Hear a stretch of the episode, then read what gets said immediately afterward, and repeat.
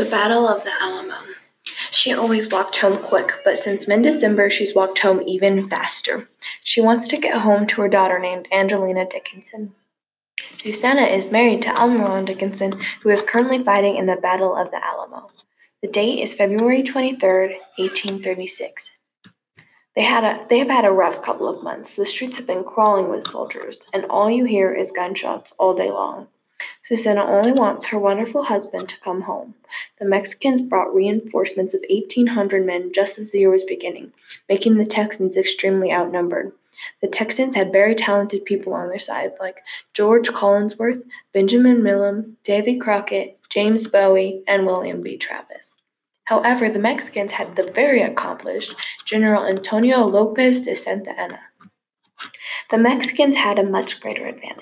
They outnumber the Texans 1 to 9, have experienced generals and soldiers, and they have a battle strategy.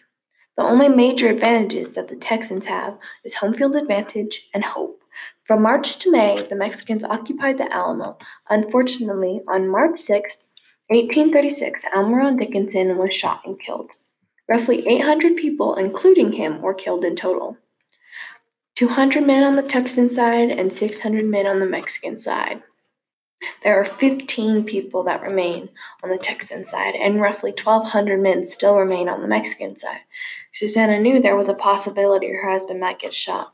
Unfortunately for her, it actually happened. For the Texans, the Battle of the Alamo was a symbol of heroic resistance, and for the Mexicans, it was a victory. This was all very hard for Susanna to process. Her beloved husband was killed. Her daughter was only two, and now she would not have a dad.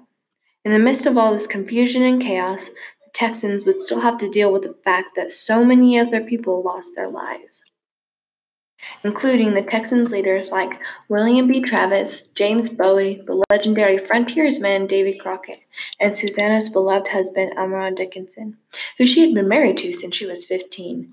General Antonio Lopez de Santa Anna offered to adopt her daughter.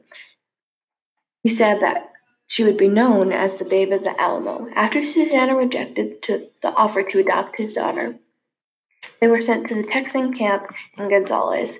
After they were back from the camp, Susanna asked the government for aid and for compensation for her husband's land. They rejected her. After that, Susanna was married four other times, and none of them did she feel the same way as when she was married to Almron. From now on, everything would be different.